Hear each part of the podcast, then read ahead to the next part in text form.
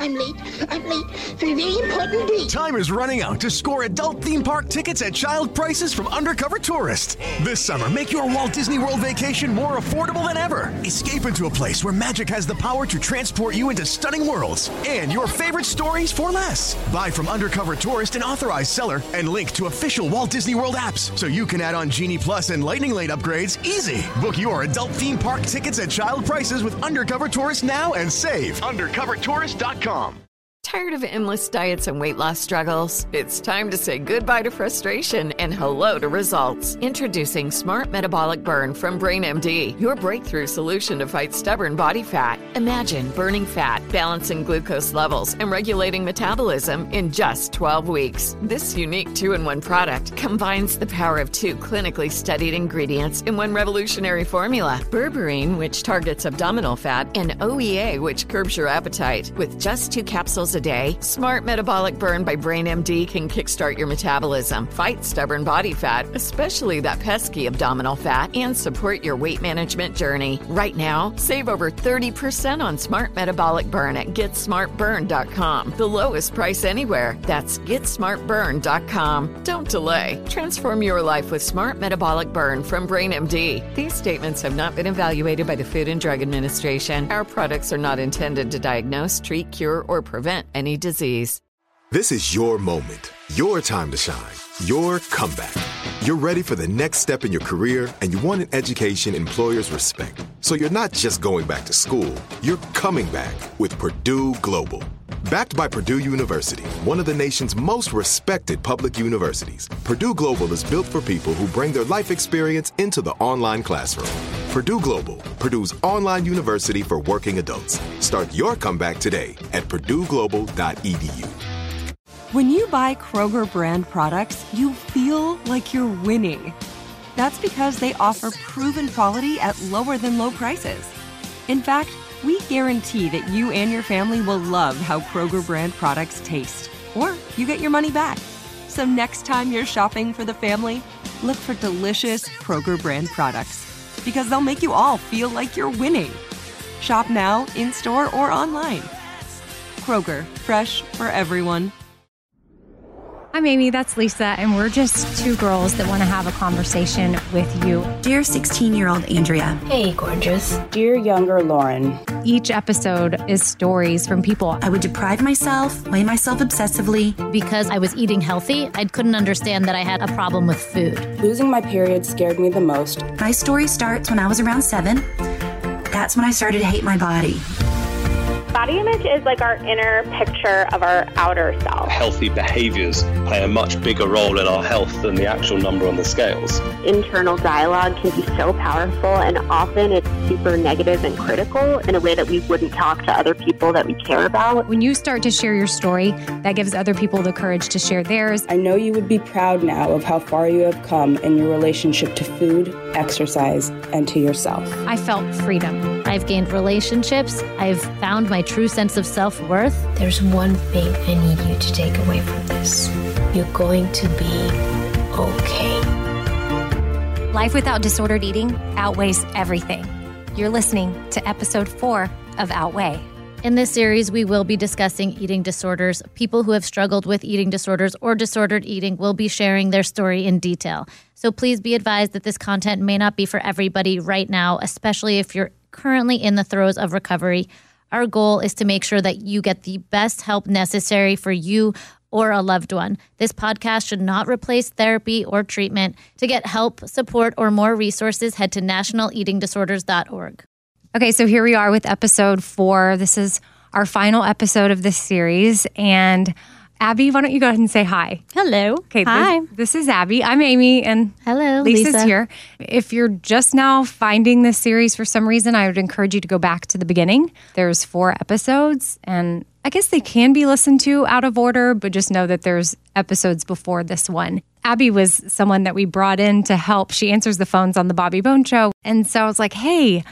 Would you be looking for some extra work? Because Lisa and I are putting together this series, and I just really need to make sure I've got someone that is monitoring if everything's being recorded correctly and saving the files and getting all the experts on and the phones. Like there's a lot to do.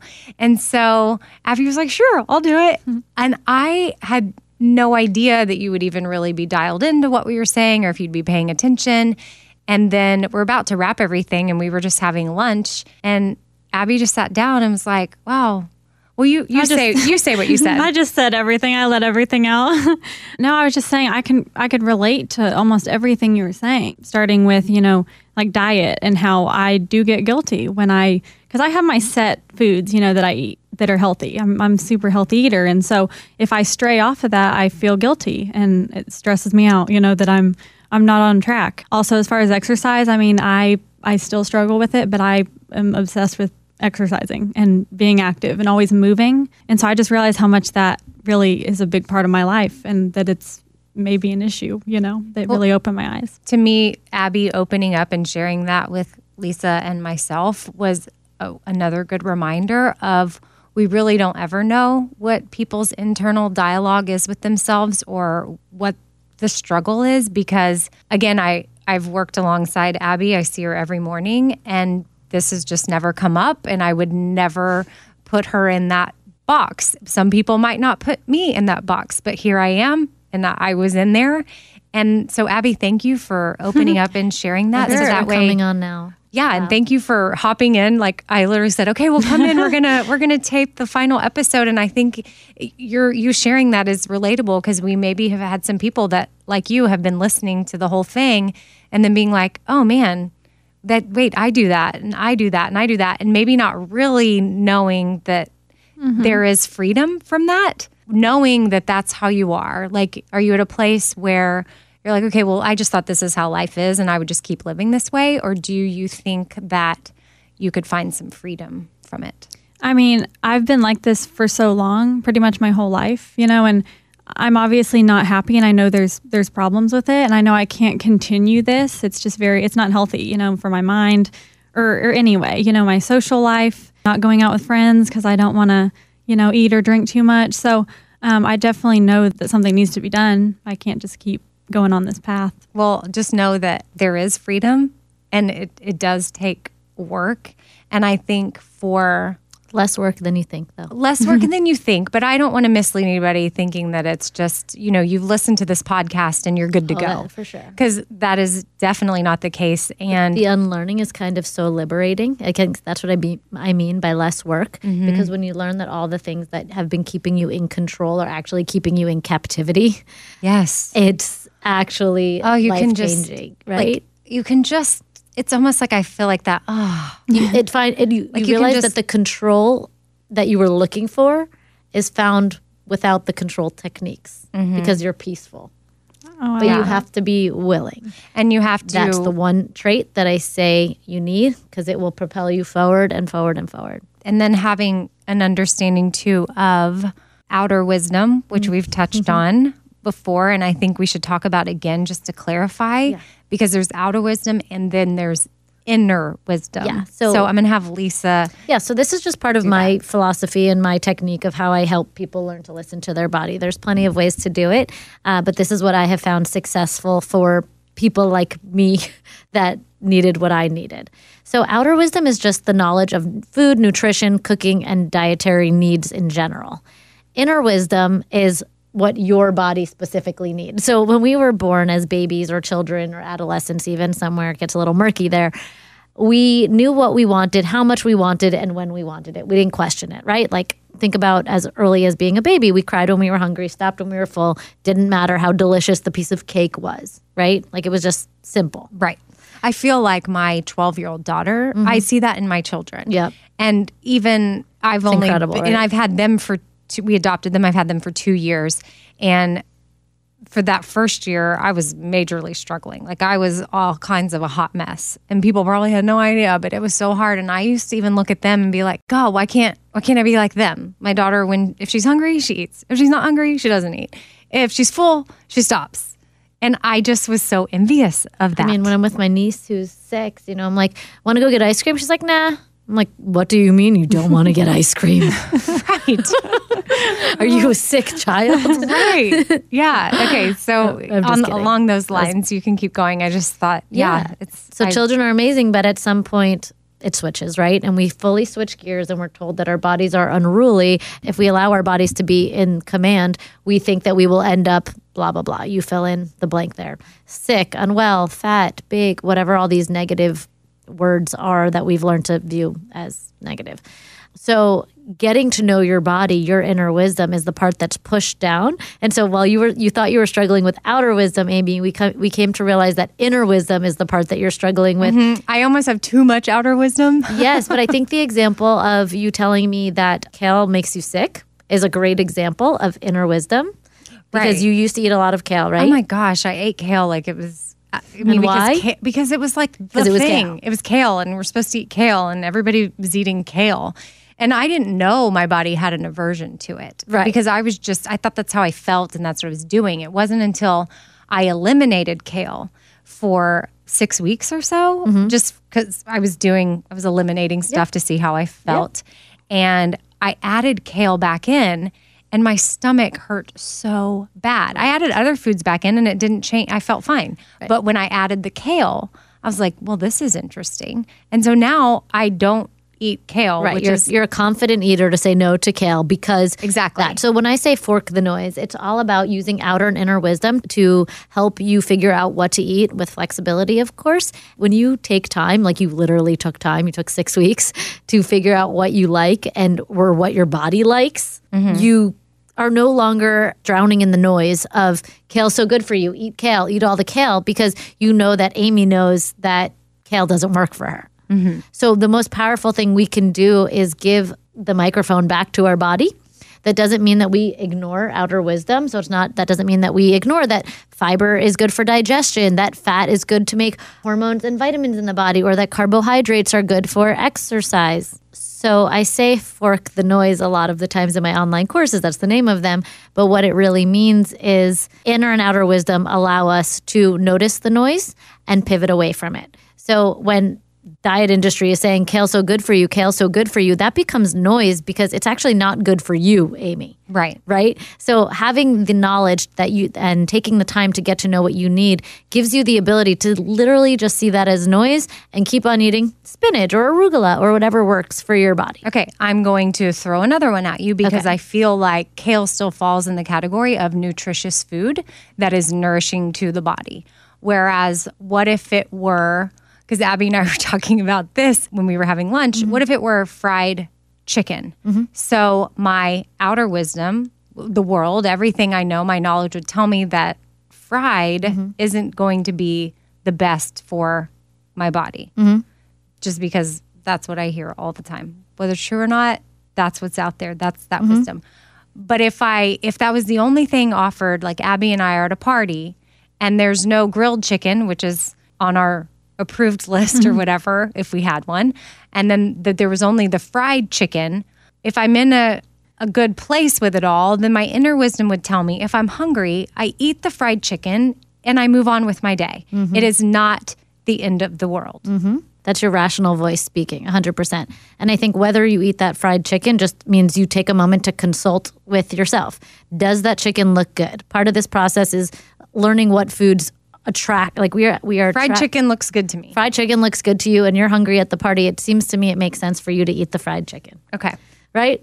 Yeah. and move on well, that's that seems like such a simple statement, but that's a lot for somebody to grasp. You're asking me. I mean, and I've but I've been doing I've been working on it. Mm-hmm. And so I'm not saying just eat fried chicken this one day and I then you can never have it again for the rest of your life.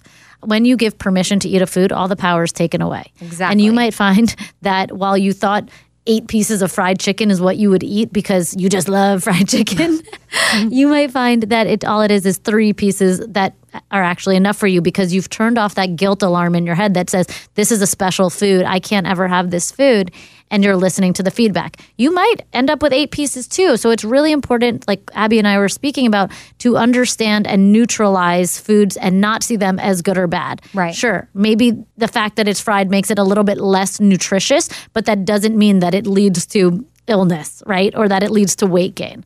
The fear around food is what gets in the way of our ability to listen to our body, to overconsume what our bodies needs, to feel like it becomes a binge. Okay. And if fried chicken was a thing we were scared of, Mm-hmm. you may prescribe me and Abby to eat the fried chicken every day for seven days and see how we feel. And then, okay, this is what I'm clarifying with you. So Yeah. then would my my inner wisdom, my Mhm. outer wi- wisdom, my inner wisdom would come together and be like, I need a vegetable. Right. I need some fruit.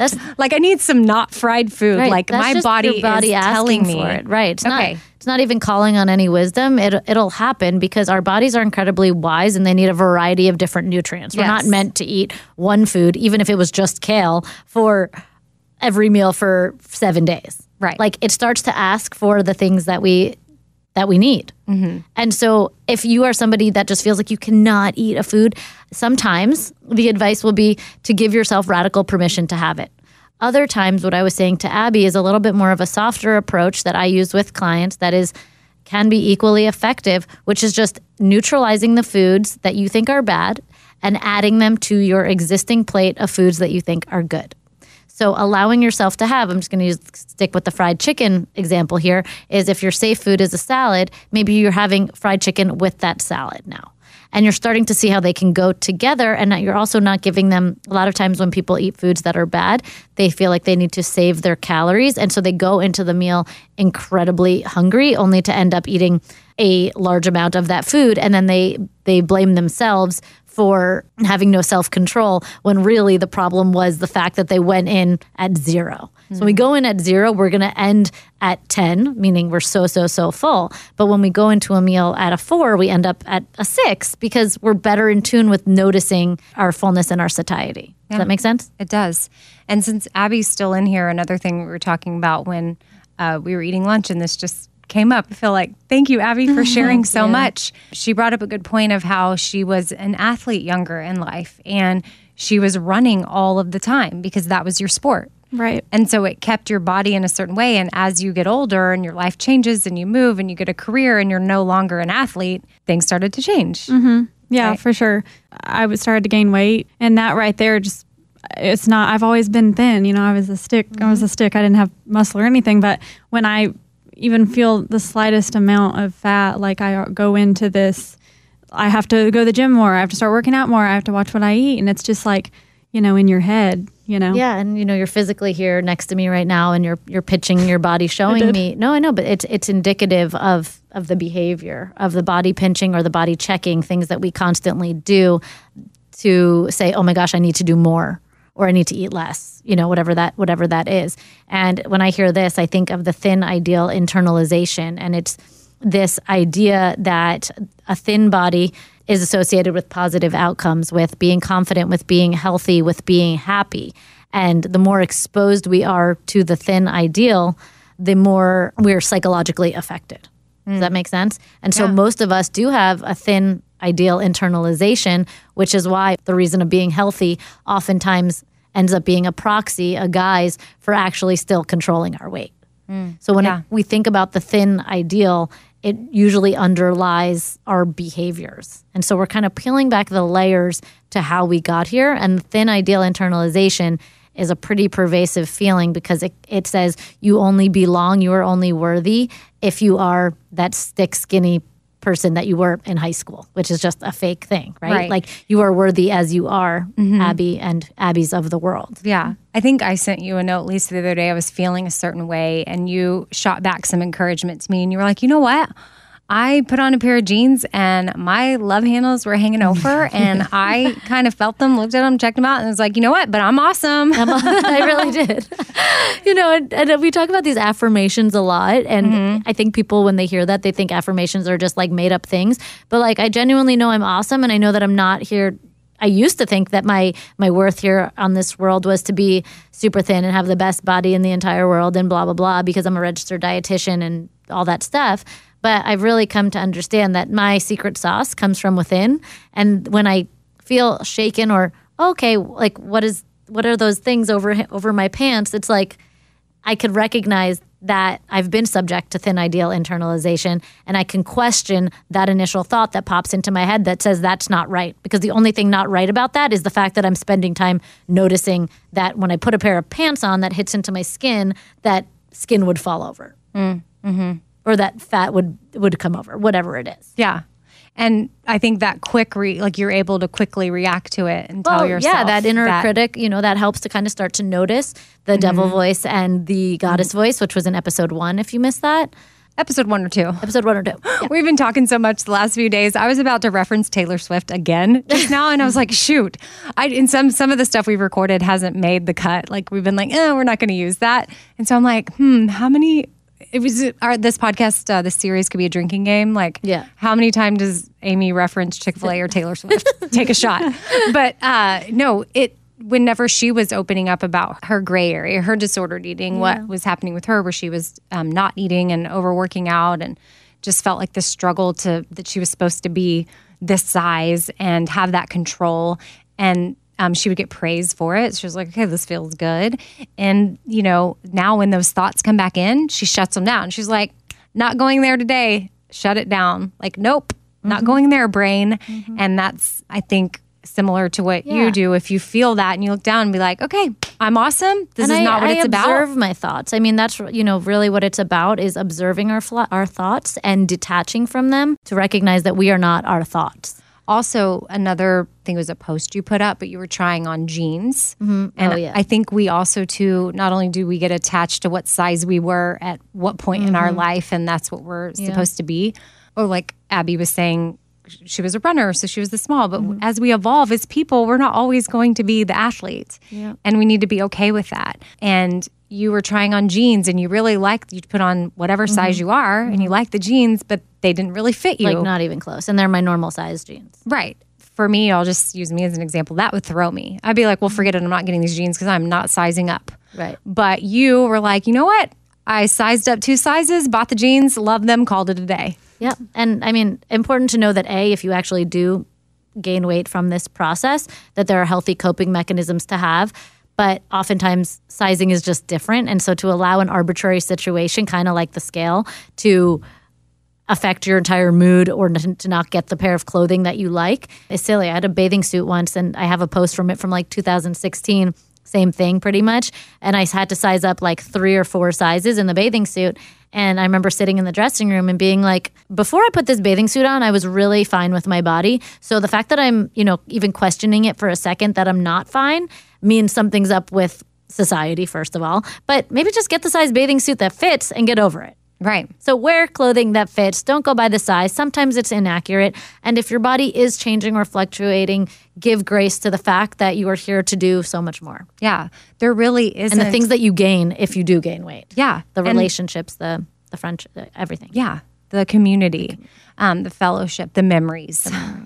What's hard for people to, to grasp, though, is that there is this ideal weight that's put out there, this pressure to be this look or And be this size. And we have to diversify, to say the dissolve that, like get rid of it. Like, yes, look at the variety of people that are Mhm. out there and be accepting of it all. And there's like this weight stigma, and it's awful. Right. And I think that like that's why we're all so excited about Lizzo. Like because Lizzo came out there and she's never like you could just it doesn't feel like she's ever doubted herself.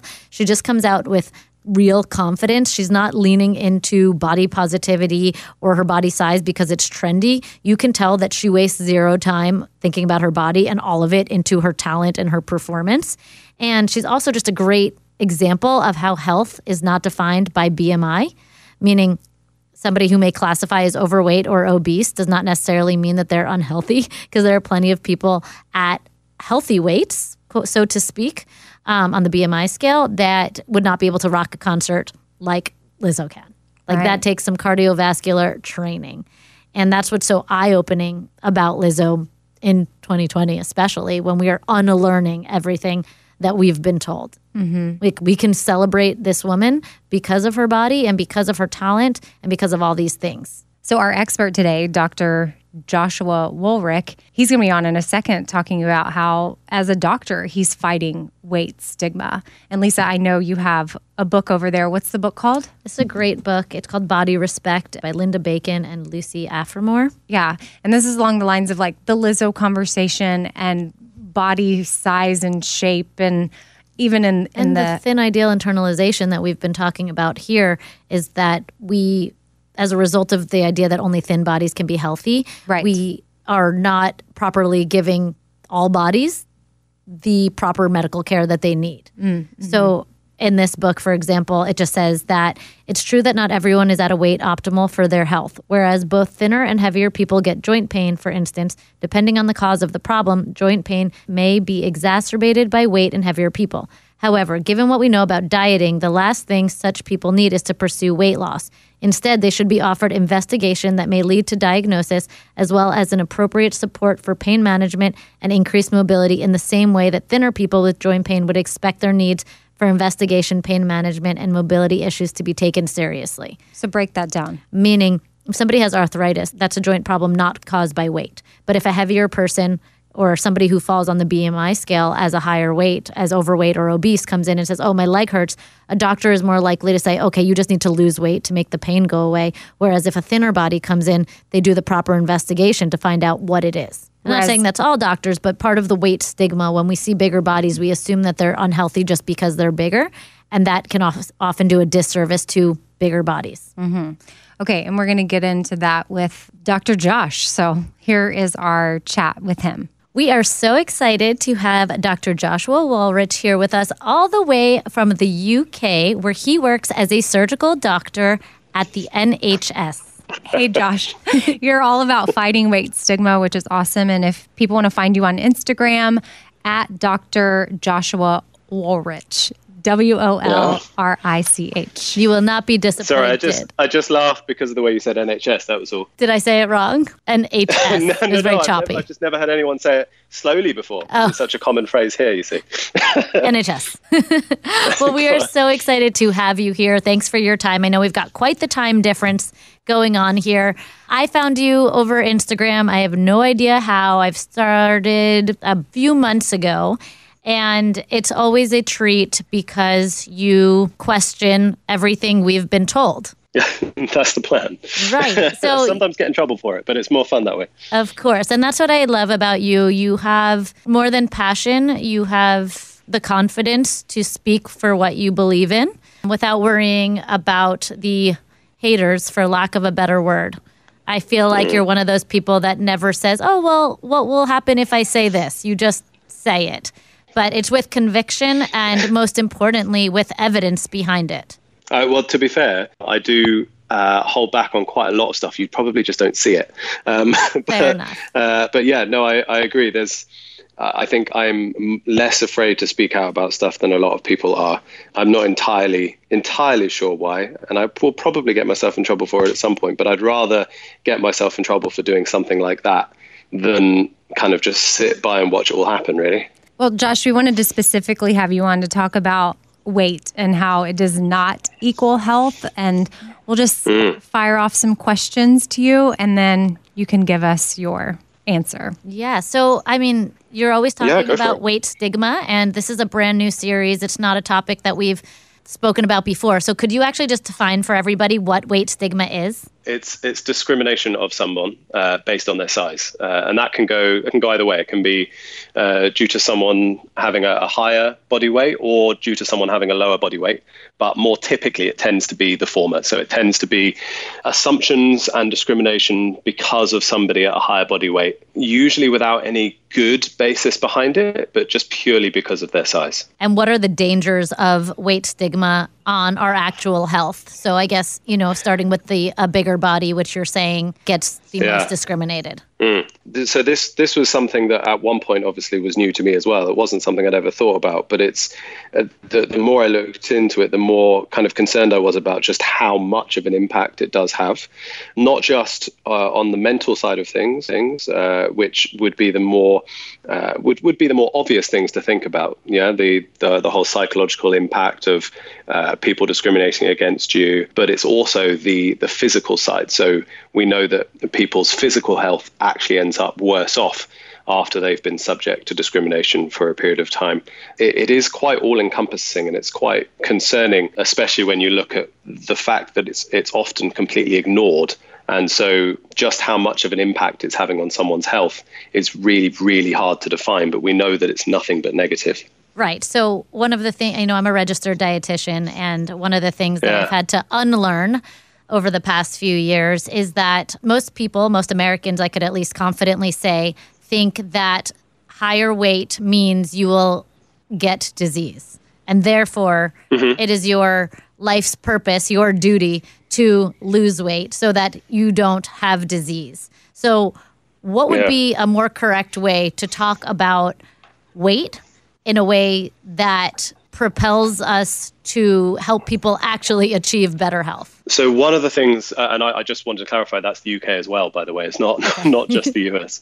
But uh, one of the things that I'd kind of heard a bit more recently that that struck a chord with me that I thought was really interesting was uh, somebody kind of comparing it to age. So if you if you take somebody's age as we get older, we're more at risk of certain things, right? We're uh, you know we're we're more at risk of of getting cancer as we get older. We're more at risk of getting arthritis as we get older, and that's just a risk that we acknowledge and we we put certain things in place to try and minimize that risk or to try and kind of pick up on on certain health conditions. Uh, so, for example, screening programs increase in frequency as we get older and things like that. And I found it really interesting thinking about weight in a similar way. So, not not pretending that that there is no mm-hmm. potential health consequences from being at a higher body weight, just like there are at, at being at a, at a much lower body weight as well. But it's more the manner in which we talk about them and the manner in which we think about whether they're actually changeable or whether they're just something that we, we need to be aware of and need to improve our healthcare around. And a lot of that is around whether or not deliberate weight loss is actually sustainable and whether or not the, the process of deliberate dieting is actually overall positive or negative for our health. Um, and I'd argue it's the latter. I'd argue that for the majority of people, going on diets and deliberately restricting calories for the purpose of losing weight tends to end up as an uh, as a net negative effect on their health. And so instead of just treating somebody of a higher body weight and saying, well, you're at risk of disease, you need to lose weight, mm-hmm. it's more a case of looking and treating those people with compassion, but also with knowledge of how just how unsuccessful deliberate weight loss is and therefore not stigmatizing but in fact looking at ways of supporting and helping just like we would in in healthcare with anything else i just think we've we've completely started from the wrong angle when it comes to weight So, Josh, I saw something that you posted on Instagram. You put, I don't normally advocate burning books, but I think we should make an exception for ones written by medical doctors claiming to have discovered the perfect diet. Mm-hmm. Whatever you do, mm-hmm. don't regift them. And then in your caption, you put, "Actu- accurate diet advice isn't sexy. It doesn't really sell books, despite being pretty straightforward. And you said prioritize vegetables and fruit, prioritize complex carbohydrates, prioritize polyunsaturated fat, prioritize lean sources of meat, get plenty of fiber. And so, you want to expand on that just for a second? Because, I mean, I'm sure people like it's this weird, we're in this place of we want to tell people, okay, don't join this diet culture and don't be a part of this Mhm. world. But there may be someone genuinely listening. What if a, a patient is coming to you and they do need to lose weight? Like, is this how you would handle that? The, the thing that flags in my mind, and I really want to hear your response, Joshua, is the, the Yeah. what I'm learning, right, is like they need to lose weight. Okay. But what is the behavior that they need to change? Because weight loss is not a behavior, right? So Mhm. we've been Mhm. telling people to do something that's not a behavior. But how can we better communicate to get them to where they need to go, which is essentially, I think, Amy's question. Yes. There are kind of two questions there. I would go start with that second one. So, I firstly, I'd, I'd just challenge the statement of somebody needs to lose weight. I'd, I'd challenge that statement at the beginning because I, I think what people actually mean when they say that is people need to improve their health or people are wanting to improve their health. And the issue is that we put all of that down to weight when actually there's a lot of evidence that, that healthy behaviors play a much bigger role in our health than the actual number on the scales. And so when we've got this attitude from the from the get-go of, you know, uh, well, this patient needs to lo- lose weight, how can I actually kind of approach this in a in a more compassionate manner? I, th- I think actually we need to start reframing that conversation, going, okay, well, this patient is coming in and my job as a doctor is to help them get healthier. So, how can I actually advise them to do certain things that I know are guarantees for their health? And so, uh, you know, when I'm when I work in the hospital at the moment, I don't actually, I, I, can't think of the last time I actually told a patient that they needed to lose weight because I don't actually think that that's particularly relevant or helpful advice to be giving people. Instead, it's those behaviors such as improving the frequency of exercise, improving sleep, improving their intake of, of nutritious fruit and veg and, and food in general, like you talked about in one of my posts earlier. Uh, having that kind of advice to people is not only obviously depending on, on privilege and, and ability to do so, and not only relatively achievable, but they're not damaging and they're not harmful if somebody attempts to exercise more frequently, the odds of that actually being harmful for them is very low. Whereas if you tell somebody they need to lose weight, not only if they actually end up doing so, not only is that not guaranteed to improve their health, but the potential for that actually leading uh, to them, uh, you know, ending up with disordered eating, ending up with a worse body image, all of that kind of stuff is very is very true and is very real. And so, just personally, I would just challenge that that first statement of a patient comes needing to lose weight. I would always ask, well, why? What what what do you mean by needs to lose weight? Does that make sense? Does yes, kind of... and it's the perfect example of how language matters. Yes, and one of the things mm. that I've I've been so astounded to learn, which of course you know, is that weight stigma is an independent risk factor for disease. 100%. And one of the things that I, I think you say is that weight is, we're not saying, okay, weight has nothing to do with your health, just like age has nothing to do with, you know, getting risk of disease. But what we've oversimplified, shrunk down, you know, boiled it down to is that weight equals disease. Higher weight equals yeah. disease. Whereas there's it's not it's correlated, but it's not caused by. So what are the other factors that we can break down?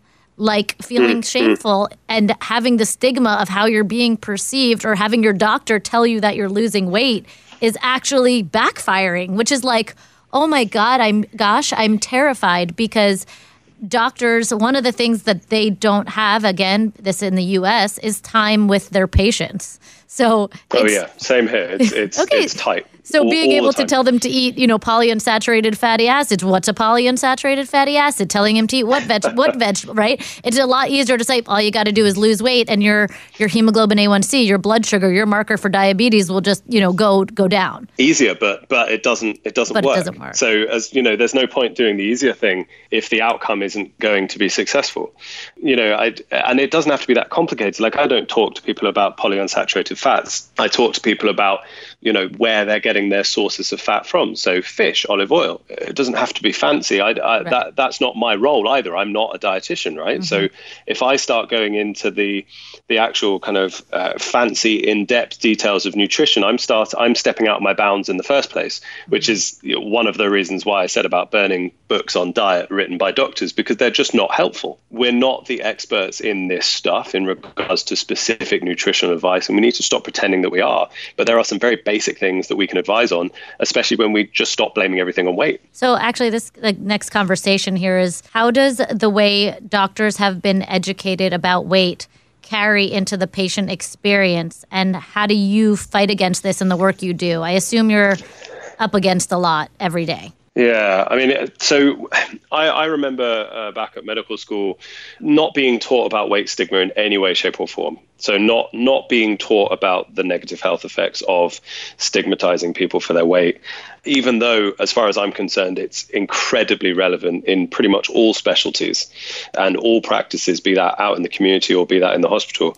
And so we get taught about the risk factors, but without any of the caution of how the the manner in which we approach it or the way we talk about it can have uh, from a negative side of things on the patient. So I, I don't think personally that, that doctors necessarily mean badly when they're when they're saying these things. I think that actually we're you know and I, i'd say this from personal experience as well you know we, we think that it's the correct advice to be giving or the correct way to be speaking because without without thinking about it in a slightly uh, novel way to a way we haven't thought about it before, it makes sense to advise weight loss if you don't think about the success rate of all of it. We we have been taught an awful lot about how weight equals health and I think we need to start unlearning some of it. And it, it does. I remember what you said. So it does. It does massively negatively affect the, patient experience. Mm-hmm. Doctors and medical students have some of the highest rates of weight stigma when they're when they're polled and when they're kind of questioned about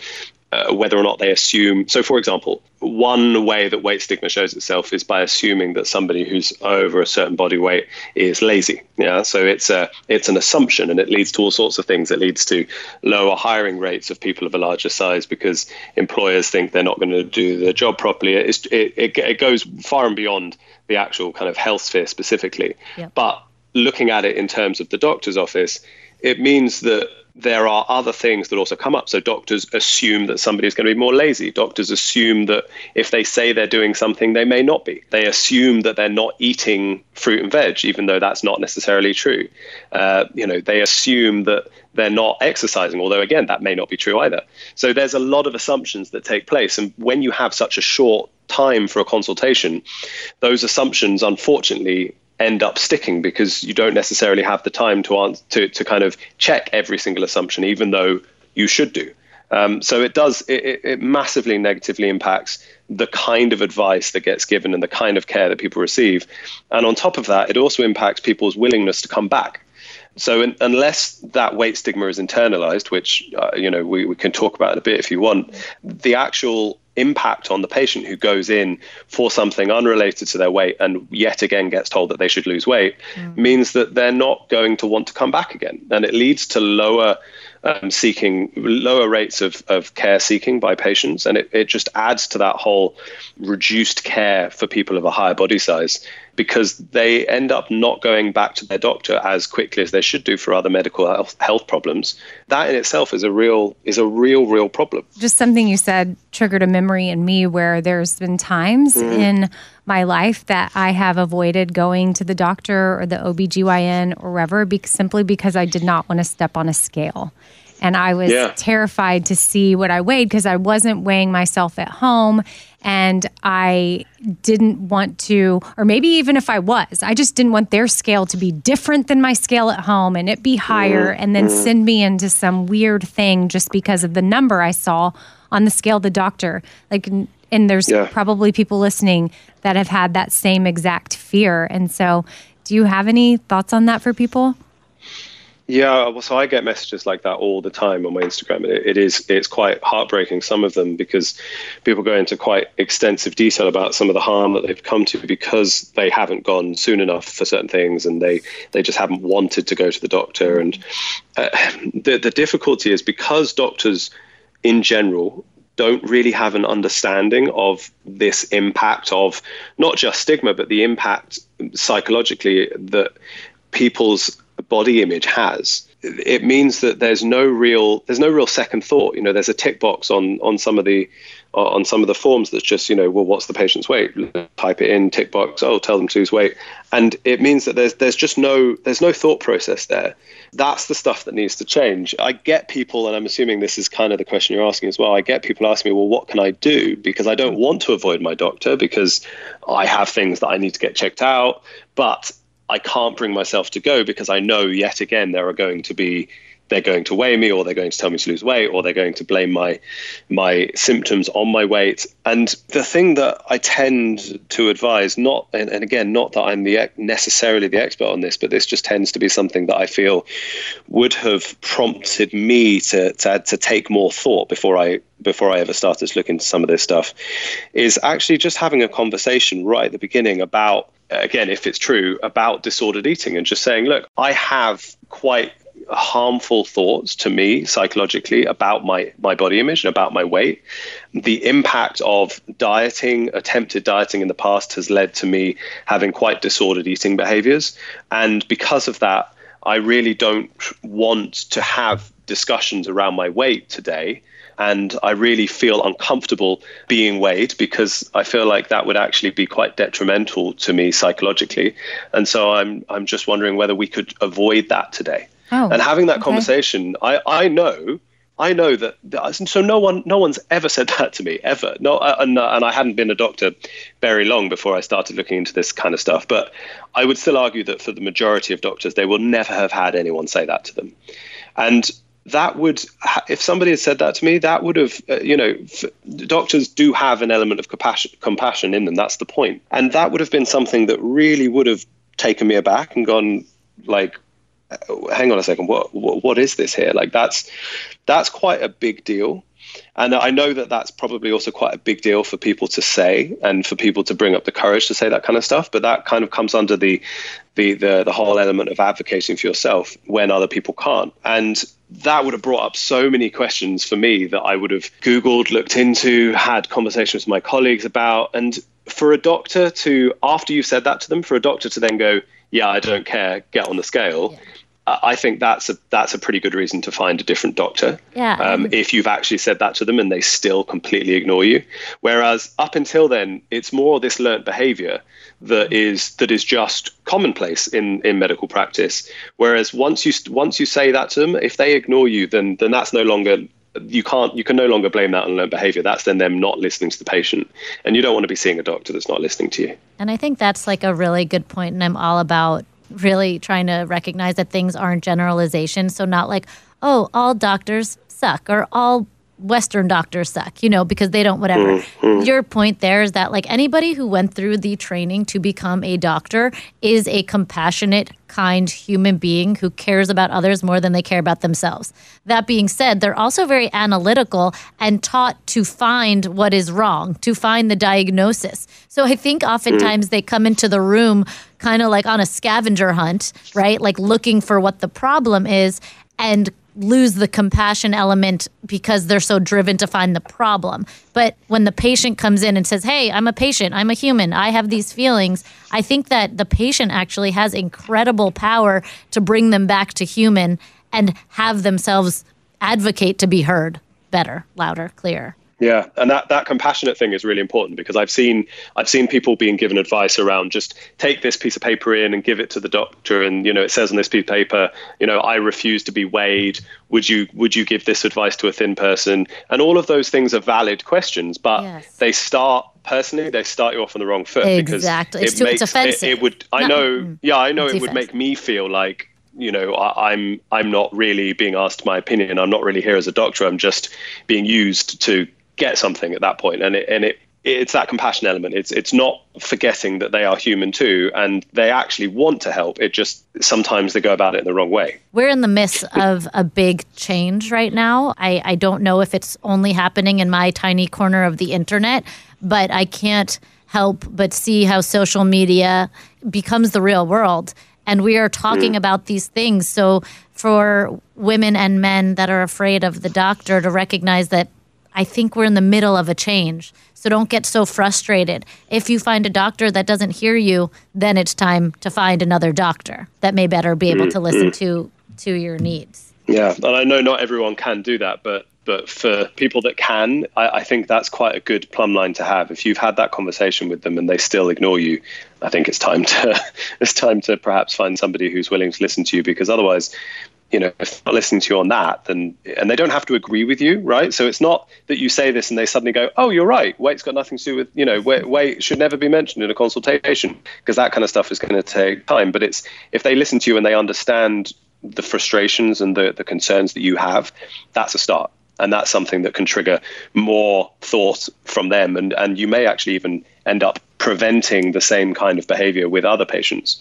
Josh, I want to shift to a little bit of a different topic and another thing that I saw mm. you post about. I would definitely just encourage people to check you out on Instagram because you do put up stuff that's very thought provoking and for me has been good to see. But this is a post from back in December where I'm assuming these are your words. You can correct me if I'm wrong. But you said short sighted idiots. If everyone exercised in an attempt to undo the food they ate, the population would die of starvation. We need food to stay alive and function. We need food for health. The use of grossly inaccurate exercise calorie labels to encourage the earning of food only serves to encourage eating disorder behaviors. It's so blanking stupid. It's unreal. Exercise is a celebration of what you can do, not a punishment for what you ate. Yeah, I think everything but that last sentence was mine. I think I've heard that last sentence before, but Oh well, and you so did I- I highlight it that. frequently. You highlighted that part in yellow, so maybe you credited it somewhere. But yeah, I mean, but for me, I had never, uh, you know, those words. Exercise is a celebration of what you can do, not a punishment for what you ate. And I think for a lot of us, just that mentality of having to relearn. I feel like it's just a part of life, and it was very natural to be like, "Oh, well, I'm going to eat this. I better go work out." Or I ate that. I better Yeah. go for a run. Or if I'm going to go to that dinner, I, I'm going to work out beforehand. Or worse, I can't eat that because then I'd have to work out. Yeah. So it's like, Yeah. the, Or I haven't been to the gym today, so therefore I should change what I've eaten for dinner. Yep. Things like that. and and Amy and I always we have these conversations about food and movement, right? Like they're the two things mm. that we're meant to eat. We're meant to have relationships with. We need food to survive, and we're inherently made to move. We're not changing our relationship to not eat or to not move, but how can we hmm. shift the relationship for the positive so that food is not earned and that exercise movement is a celebration? Such an important Hmm. conversation to be having The reason I posted that in December is because I think there was some talk in the UK at least around the potential of changing the calorie labels on on food items to exercise labels Uh, instead of just having written on the packet how many calories was in uh, a food item. It actually had written on the packet, you know, how many minutes of running it would take. And I just, for me, that was just so so short sighted. It was unbelievable. Who came up with about that? just how damaging of some government person and probably They're a person. some- Well, but I mean, Ah, seriously. whether it's implemented at a government level, I mean, there's still damaging stuff just on social media, like when it's Halloween time and people are trick or treating. Oh, yeah. All kinds Yeah, of yeah. articles come out of like if you eat a you know fun sized Kit Kat, if you do you know 300 jumping jacks and 10 burpees, you burned it off. So like then there, I mean, and they do it for all oh, no, the it's candies. a standard. It's a Yeah. standard conversation, isn't it? Mhm. It's uh, it's it's it's rife, and it, and the only reason that they even consider do it with the food labels is because of the fact that it's such a common thing for people to to talk about.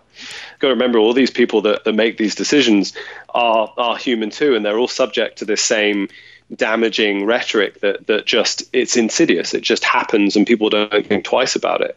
Um, and I just it, the, the frustration for me is that when you start treating exercise as just something to undo food, you know, we we know that that food and activity are intrinsically linked. We know that. We know that you know if you're an elite athlete, you you know having a having a nutritionist or a dietitian work with you and and you know prep your food and it, it's going to make you you know run faster or jump further. Like we we know that those two are intrinsically linked, but unless you're a professional athlete always linking the two becomes really harmful psychologically because it means that you are just spending your whole time worrying about whether you've earned something. And when you when you put something in that bracket it leads to a feeling of guilt and shame because if you eat and you don't think you've earned it then you feel guilty straight away right? If you if you do something that you don't think you've earned you feel shame that you've that you haven't earned it or you so you've done the wrong thing. And it just it creates this moralistic attitude around food where it's it's a bit like and it's on the same vein of when I talk about labeling foods good and bad which I, I think is really really unhealthy and unhelpful as well. It means that you you start thinking that you're a bad person if you've done the wrong thing. And it's all of these rules that we start instigating and, and implementing on ourselves because we see other people doing it and we see people talking about it in that way. It's just, I mean, oh, I can't really put into words how frustrating it is when I see it and, and how damaging I feel that it that it ends up being. And also ju- just how unfair it is to what exercise actually is and what exercise can actually do and how how good exercise can be and how important exercise is for our health. It just ruins the whole flipping thing. Not just when ruins you, it, when but you it- make it about food. it's it becomes unsustainable. It's like the first week, the first the second week of living that way of of seeing your food as you know, okay, well, I'm going to the gym more, I'm being healthy. It starts as like this inner motivation and then it fizzles because on the day that you can't get to the gym that day. Now what? Yeah. It's like it starts Yeah, yeah. on this that builds the morality. I'm good because I'm good because I'm okay because I'm okay because and then the day the cycle pivots, which it will because life, you're faced with yourself and a negative relationship to food and exercise. So we need to it not means you be don't give yourself flexibility either. Exactly. Like, you know, exercise should be flexible. There are going to be certain weeks that you can exercise more. There are going to be certain weeks that you can't. There are going to be certain times in your life where something is going on and you get mo- and you get too busy to be able to actually have regular activity in your life. And there are going to be weeks when you have loads of time to do it. And if if everything has to be so rigid and so structured, that flexibility is lost and it and it makes you feel really bad that you can't do it. Quickly, just before we wrap, just being that you're a doctor that's on here, and I feel like that gives you some credibility. I know Lisi's touched on this too, but even when it comes to working out or burning off the calories, since we're on that topic, which I think we'll dig into it some Mm. more later, but it's not even accurate. So, can you touch on what, like, we're getting these food labels? I don't know what it's like in the UK, but in the US, it's like, okay, you just ate Mm. this, it's 100 calories and 23 carbs, and you know, this is what you need to do to burn it or track it or whatever. But all of our bodies are so different. Like, I'm not breaking food down the way you're breaking food down. No, no, no. There's, I mean, you know, you, you know this more, probably more than I do, but uh, the the actual amount of of energy that we absorb from food is going to vary from person to person. It's going to vary based on how that food's prepared. It's going to vary on all sorts of things. Not only is the actual kind of measurement of of how much energy we burn when we exercise going to be so vastly different from person to person because of their size and how intense they do the activity and all sorts of things. But whether or not it's it's relevant at all or or how people then implement it when it comes to food is so off anyway. So you've just got two completely inaccurate things that you're putting together and then judging your entire well-being and how good you feel that day and how proud you are of yourself and you're judging all of it on something that is just nonsense. And it's it's a recipe for disaster and there's no wonder that all of this fails time and time again. And no wonder that people hate the thought of cardio and hate the thought of exercise because it's just so frustrating. And no wonder people hate the, the the thought of having you know the wrong in quotes meal at the wrong in quotes time of day. Because then they've got to go and work out and figure out if was that correct? And they've probably got to do more than it says on their watch because it didn't work last time. And it's just it's a spiral of nonsense. It's and so if we can start if, if we can start just talking about exercise in terms of well it's going to improve your health. Forget food. Forget calories for a second go and go and lift some weights and get stronger it's a really really cool achievement to be able to do a pull-up that you couldn't do like i know this i could never do a pull-up and now i can and it's like one of the coolest feelings in the world like you know that's got nothing to do with my food or your Like, and- or your self worth. it might build your No, self esteem, exactly. but it's make, but it makes you feel good and strong. yeah forget my self-worth but it but it you know but it's a good it's a good way of knowing that actually i have objectively become healthier because i have become stronger Right. it's got nothing to do with with anything that is so spurious as oh well i've changed one point on the bmi scale and now i'm in a different bracket and so i can stop now like i'm good like it, it it's just it just makes no sense Well, thank you so much for coming on. I think we learned so much. I think we'll we have a better ability to communicate with our doctors and remember that we can and should continue to see our doctors even if it comes with some fear because they truly are compassionate people that want the best for us. hmm Yeah. Thank you, Josh, for coming on. Follow him at Dr. Joshua Wolrich. And thanks for coming on. We're so happy we got to speak with you. no thank you for having me it was lovely to chat So I'm glad we had Dr. Josh on because it's really not anything I had ever paid much attention to. It's important. Yeah, I think as we begin to, you know, we wanted to go into this podcast kind of slow, but as we start to, it feels like an us issue. Like we feel we're we're the problem because we have this relationship to food. Then we start to realize that we all have this problem, and then we start to realize that it's a society problem, and then we realize that it goes beyond the food. Mm-hmm. That the desire to be thin and to be judgmental creates discrimination, in a sense. Yeah, we're not being better people by acting this way. Right. And that our bodies are just unique and different and wonderfully made. And it makes me think of uh, Demi Lovato. I can't remember if this was her on Ellen or maybe Ashley Graham's podcast, mm-hmm. but she was talking about how she just realized there was a point in her career where she was like, you know what? I don't have to be on stage in a leotard. Mm. Like, wh- why was I doing that to myself? This is mm-hmm. what I got from her was that that's not how she is naturally. Mm-hmm. So for her to be in whatever outfit her management team or her team thought was appropriate for her to be out there as a pop star in mm-hmm. required her to be at the gym 3 times a day. Or she thought that it did, right? Because we see Lizzo, somebody in a bigger body, rocking what she wants. True, but for her, For her, she didn't. That's what she felt, Right. and where where she felt comfortable. Yes, she could get out there and do, but for Totally, her, she felt that pressure, and she's like, I was just tired of living that way. And you know, even for her, being in the public eye and having that pressure to look a certain way from her team, you know, she said for years she didn't even have a birthday cake. Like she had a watermelon cake, a watermelon cake with fat-free whipped cream.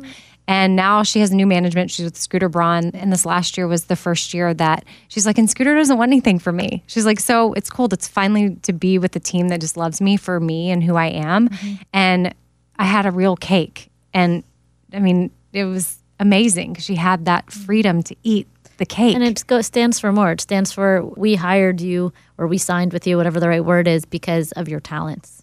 hmm You're- Not how you look. Yeah. It's pretty incredible. But the pressure is real and it's out there for you may not be a pop star, but somewhere in your line of work, it may affect you with how you look. I know we're going to have two stories coming up from two girls, Caroline and Caitlin. And Caroline's going to touch on some of that in her story. Just Caitlin, too. Being in the public eye and trying to feel like we, ha- yeah, Caitlin, too, looking perfect Yeah, and being exactly, a certain way. Exactly. So, you know, a setback can just ruin your day. And we don't want any of y'all to feel uh, that way. And again, we're sharing these personal stories from people because, again, we want to reiterate over and over and over again that you are not alone. So, right now, we'll get into first a story from Caroline and the letter to herself, and then a story from Caitlin and the letter to herself. Hey, Caroline Hobby here. When I was in high school, I started dabbling around with bulimia a little bit. I would just like binge eat and then I would make myself throw up. And I didn't do it all the time, I just would do it sometimes. And it really had a hold on me. I felt trapped by it. I felt like I didn't know how to eat junk food. I felt like junk food was the enemy. I didn't know how to do anything in moderation. So I would feel like I needed to eat really healthy and not eat very much at all. And then I would binge eat and throw up. And it was just a bad, vicious cycle. It wasn't regular enough to be something that I would have considered a full time eating disorder, but it definitely was a frequent enough experience that it really was um, exhausting to live with that. It was overwhelming. And I also took some prescription diet pills, and I would take those during the week and I would try to just work out a lot and not eat very many calories and eat very lean and work out hard and then I would like give myself a binge day. And it just was terrible. And I kind of got stuck in that cycle all of high school and early college because then you go to college and oh my gosh, you got the cafeteria and people are, you know, staying up late and eating junk food and drinking beer and it's just I it, I couldn't get a grip on it. And so I continued to struggle with diet pills and a little bit of bulimia here and there. But then I finally just was like, I am done with this. I cannot live like this anymore. And that's when I started going to therapy and I started talking to a therapist about it and trying to get a hold of why I was doing this and what my fears were, why a number on a scale meant so much to me. And I think it all just got back to I wanted to be perfect. And I think a lot of us struggle with that. I want to be perfect. I wanted, I had this image in my head based on media, based on whatever I saw out there in the world that I thought was the standard I needed to keep up with. And I wanted to be that. I wanted to look perfect, be perfect. I wanted this perfect image. I wanted everyone to think I was perfect. And you can't keep that up. That comes crashing down. And you definitely can't keeping up keep it up with an eating disorder. So like on a day that I would have an eating disorder, I would take the diet pills during the week, work out, not eat very much, weigh myself every day, stay at a certain number, make sure I was there, and then I would binge on the day I decided that I was going to really have a day and I would eat anything I wanted and then I would make myself throw up. And then the next day or the next few days, getting that number on the scale back down to where it needed to be. And it just was an obsession and a vicious cycle. And it, uh, was awful. Like, really, nothing was fun about it. Even though I was quote unquote skinny at times, oftentimes I was more bloated than skinny because it makes you bloated when you're eating like that and making yourself throw up. And, and also, I didn't feel good. I felt bad about myself and I wasn't happy. So it really wasn't worth it. My life struggling with an eating disorder that I kept undercover, I would say, was in bondage. And now that I am free from it and done the work to heal myself and have a happy relationship with food, I eat anything I want anytime I want it. I just don't overeat and I don't make anything the enemy. I would say my life is free now. I value health and I value feeling good over being skinny and looking good. That is my number one value now. That is what has changed. A letter to my younger self.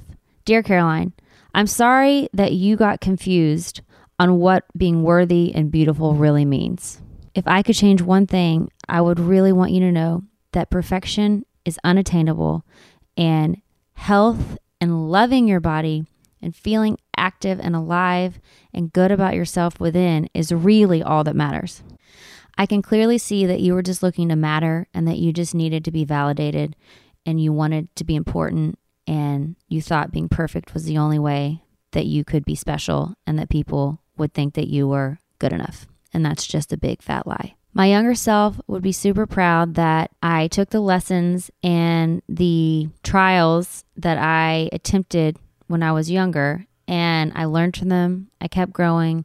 And now I've turned into a woman who has depth, who has understanding of my worth, who loves my little child who was just trying to be perfect because she thought that's what would make her special and matter. And myself now would be very grateful that I have realized that I matter just for being who I am and for acknowledging that I'm a child of God and that I'm important just for showing up and living my life to the fullest as the person I was created to be. I love my little self. You tried so hard. Love you. My story is a story about seeking acceptance, belonging, and ultimately worth. And for so long, I sought those things outside of myself, specifically trying to control and quote unquote perfect how I looked. Around puberty, when my body started changing and growing up, really, that's when the critical self talk started. I wanted my legs thinner, nose straighter, skin tanner, and these things became my ultimate priority and dictator of how happy I was each day. If I felt like I looked good, I had a great day. If I didn't like what I perceived in the mirror, my mood and day was ruined. I wouldn't define my behaviors of working out and eating as a traditional eating disorder, but I know they were not healthy for me.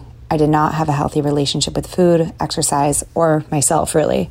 What I would eat and when I would work out were constant obsessive thoughts. I had a strict meal plan and workout schedule set by each Sunday night, which I learned from following never ending online fitness and bikini challenges and if something came up in my day that changed my plan, I would feel huge stress and immediately try to figure out a plan B to make sure I got my workout in or had a way of canceling out the unhealthy foods I would be eating at whatever event came up. I was on a hamster wheel, completely controlling what I did with my time, my mood, and my ability to connect with people around me.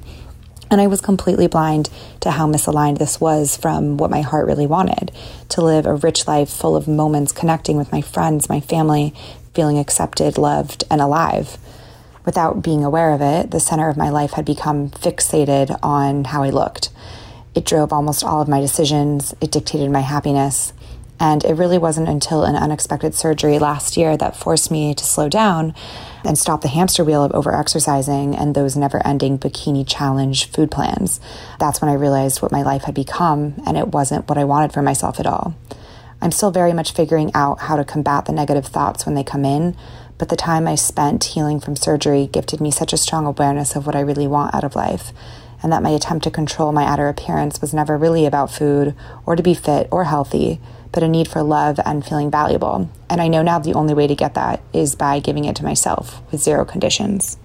If I could tell my younger self one thing, it would be that all the love, acceptance, and worth you seek can only fulfilled by you giving that to yourself. And that this is your one life, there's no place to get to, no body to attain, or achievement to make where it's all going to feel all right. This is it. You're living it right now, and you're not going to want to waste it. Okay, so another thing before we close out this series, it's hard to believe we're here at the end of episode four, but is we want to make sure it's clear on you ending the black and white food rules. Mm-hmm which is hard. It, it's hard, but you can do it. And Lisa has. Yeah, I have a course that not sure if it will be out by the time this airs yet, but regardless, you're going to get early access to it for free just by listening because you're here to do the work and I want to help you do the work. So it's called Fork the Food Rules, and it's going to help you assess what your food rules are. So, like I was encouraging Abby to do personally, is to get to know what foods she views as bad or which foods are scary or which foods cause guilt.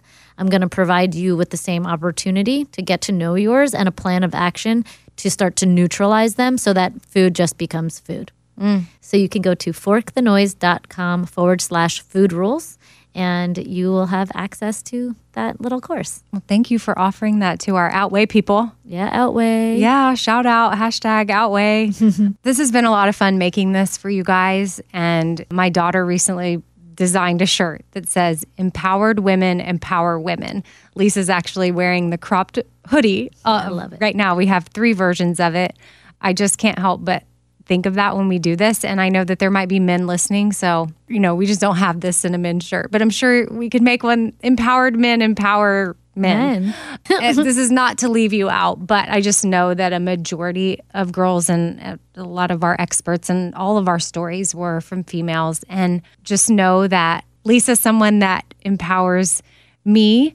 And I'm thankful that she came on to help empower all of you. And I hope that you feel empowered after listening to this series and know that there is freedom. I mean, and I am empowered by you, Amy, because you see a problem and you step in to solve it. Well, I don't know about solve it. but thank you, for you make change in the world. I picked the phone and I called you about this and I didn't know where it was going to go that December day. But here we are now. And so thank you for coming alongside. Thank you for being uh, you. Me for Thank you this. to our listeners. I could not do it without you. And listeners, you're who we're doing it for. So thank you for listening. And if you happen to want an, an empowered women's shirt or pullover or v neck, or they've got, oh, we even have kid ones, you can go to theshopforward.com forward slash women.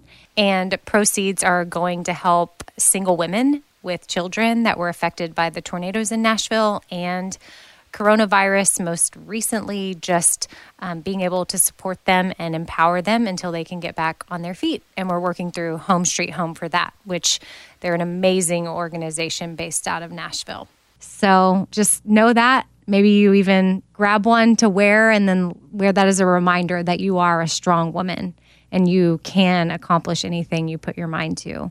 And surround yourself with good people that help you do that. Right? Yep. You are more than what you weigh. Yes, you yes, you are so much more than what you weigh. I think that's an important That's what Outweigh is about. that is what Outweigh is about. So thank you, Lisa. Thank you everybody for listening. Don't forget about the special food rules that's up. Forward slash food rules. hmm And I'm at Radio Amy. And I'm at The Well Necessities. So we hope to connect with you on Instagram and Thank you. Thank you for listening. Okay, now it is time for the additional ending. Uh, if you've listened to the other three episodes, you know I've been coming on after the ending that Lisa and I did to say goodbye one last time, but with something coronavirus related since things have really picked up since Lisa and I recorded. I just want to leave you with them, some encouragement given the times that we're in right now. So I decided to pull something up from Brenna's account, which she was one of our experts that came on. Her Instagram is at the Wellful. Hopefully, a lot of you are following her by now if you heard that episode, but maybe some of you. Episode four is your first episode that you decided to listen to for Outweigh. I highly encourage you to go back and listen to episodes one, two, and three. So that way you'll get the complete series and you can hear the different stories that were shared and the different experts that were on. And we would so appreciate your feedback. And y'all can send us DMs. Lisa is at the Well Necessities. I'm at Radio Amy. My email for this podcast is four things with Amy Brown at gmail.com. So I'd love to hear from you if y'all have any feedback. We'll, we'll be discussing if we're going to do another series again. Uh, like season two of this. Uh, I think that it's been received well, but we just want to make sure if we do another round of this that we do it right. So we want to hear from y'all. Okay, here is what I pulled from the Wellfuls Instagram, Brenna's, which I thought was some good encouragement and reminders for the current situation that we're in. Control around food and our bodies can be really appealing, especially right now when so many things are out of our control coupled with the strong diet culture message we've all received that dieting, restricting, losing weight means that things are better and more in control. Think about how often you see that narrative. movie characters that are struggling and then they lose weight and suddenly they get promoted or fall in love, or magazines circling an actress's stomach and saying they've let themselves go. Go where? asked Brenna. Or the constant talk of needing to get back on track with diets that made that track really hard to stay on in the first place. It makes sense that dieting can be coming up more right now since we link diets with control and like controlling the chaos, which is what we're in. But a lot of the time, that attempt for control comes with other things like increased food, body thoughts, distraction from the present, which can feel like a positive distraction and a distraction that keeps you from experiencing and being here now. It can also lead to increased anxiety, not actually giving that control diet culture promises, etc. So, you're trying to control it maybe with the diet type stuff, but really you're not going to be able to control it because diets do that to us. They mess us up. So, uh, I just thought that that was uh, a great post that she put up and perfect for the time. Hopefully, somebody maybe needed to hear that in the moment. I know for me, I've been looking for other ways to feel in control while things are totally out of control. And I am thankful that I haven't leaned into old habits with food. Again, the reason why I wanted to do this series is I have such freedom in that. I have more time to focus on other things. I was even talking to my therapist about this. If I were to be obsessing with food, I wouldn't have time to get a lot of stuff done that I need to get done. And I feel so much more accomplished. My days feel pretty good right now. I, I, was at a place for a long time where my days ruled me. I didn't rule my days. And I feel like I'm going to emerge from this whole coronavirus situation a more structured person, which I think is going to be my positive that came out of this because I needed that. And it's like pressing pause and giving myself that right now because it takes a minute to get in the groove.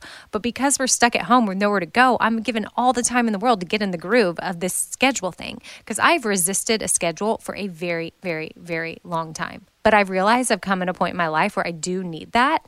And I feel so much better. And now, and I've had the time at home to adjust, to figure out how do we do this? How do I learn how to be a person with a schedule?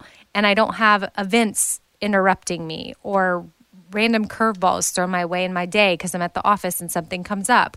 So that's been a blessing. And I, I was telling my therapist that if I was obsessed with food right now or tracking my food or worried about my food or kind of my, like, I don't even know where in my day I would put that. I just don't have time for that.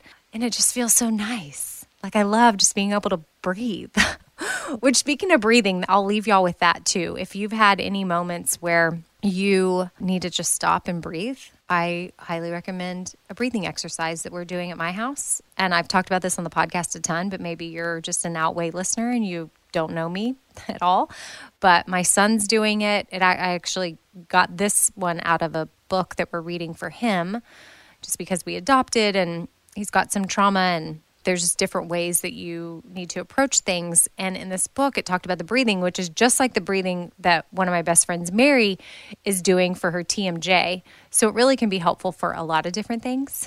But you breathe in for four, you hold for seven, and then out for eight. So it's the four, seven, eight. Breathe in for four, hold for seven, out for eight. And do that like five times, and you'll feel better. At least I do. So there's a little tip for y'all. Okay, uh, I kind of am rambling on because I can't believe that this is the end end of this series. Outweigh the first four episodes. So again, don't really know where we're going to go from here, but we would love to hear from y'all, and we appreciate each of you that has joined us on this little journey uh, as we try to figure out how to break the stigma of people feeling shame uh, with their disordered eating or their eating disorder because there is no shame and you are not alone. And there is this gray area, and there's parts that people don't talk about. And we want to open that up. I want you to feel safe and I want you to feel free. That's really just the gist of it. So, thank you. If you want to keep listening to my podcast, I'll see you, I guess it's Saturday. Coming up Tuesday, I have a, a Q&A episode that I will load up. And then next Thursday on the Four Things episode, I'm going to have Lisa on to recap the Outweigh series. So make sure you download that episode as well. We'll go through kind of our thoughts and feelings now that Outweigh is out there in our stories and everybody's stories. Okay, talk to you later. Bye.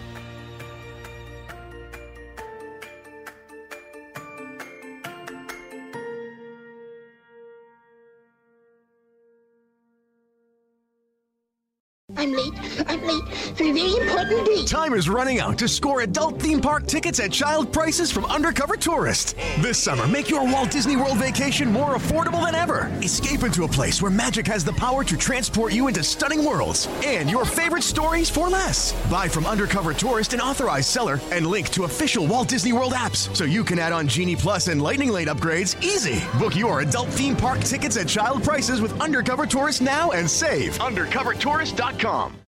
You know that feeling when you walk into your home, take a deep breath, and feel new? Well, that's what it's like to use Clorox Scentiva. Because Clorox Scentiva smells like coconut, cleans like Clorox, and feels like energy. It'll elevate any cleaning routine to not just clean, but also make every room smell like a tropical coconut getaway. Discover how Clorox Scentiva's powerful clean and refreshing scents can transform your space. Get yours in coconut or other fabulous scents at a nearby retail store. This is Amy Brown from Four Things with Amy Brown. Today, Healthier is happening at CVS Health in more ways than you've ever seen. It's wellness destinations for seniors, including select locations with Oak Street Health and CVS Pharmacy. It's doctors, nurses, pharmacists, and everyone in between offering quality care and support virtually in person and on the phone. It's in home evaluations through Signify Health and meeting mental health needs through Aetna. And those are just a few of the ways that healthier is happening. To see more, visit cvshealth.com slash healthier happens together. CVS Pharmacy, Oak Street Health, CVS Specialty, Signify Health, and Aetna are part of CVS Health. Eligibility and services vary by location and individual. Tired of endless diets and weight loss struggles? It's time to say goodbye to frustration and hello to results. Introducing Smart Metabolic Burn from Brain MD, your breakthrough solution to fight stubborn body fat. Imagine burning fat, balancing glucose levels, and regulating metabolism in just 12 weeks. This unique two in one product combines the power of two clinically studied ingredients in one revolutionary formula berberine, which targets abdominal fat, and OEA, which curbs your appetite. With just two capsules a day, Smart Metabolic Burn by Brain MD can kickstart your metabolism, fight stubborn body fat, especially that pesky abdominal fat, and support your weight management journey. And right now, save over 30% on Smart Metabolic Burn at GetSmartBurn.com. The lowest price anywhere. That's GetSmartBurn.com. Don't delay. Transform your life with Smart Metabolic Burn from Brain MD. These statements have not been evaluated by the Food and Drug Administration. Our products are not intended to diagnose, treat, cure, or prevent any disease.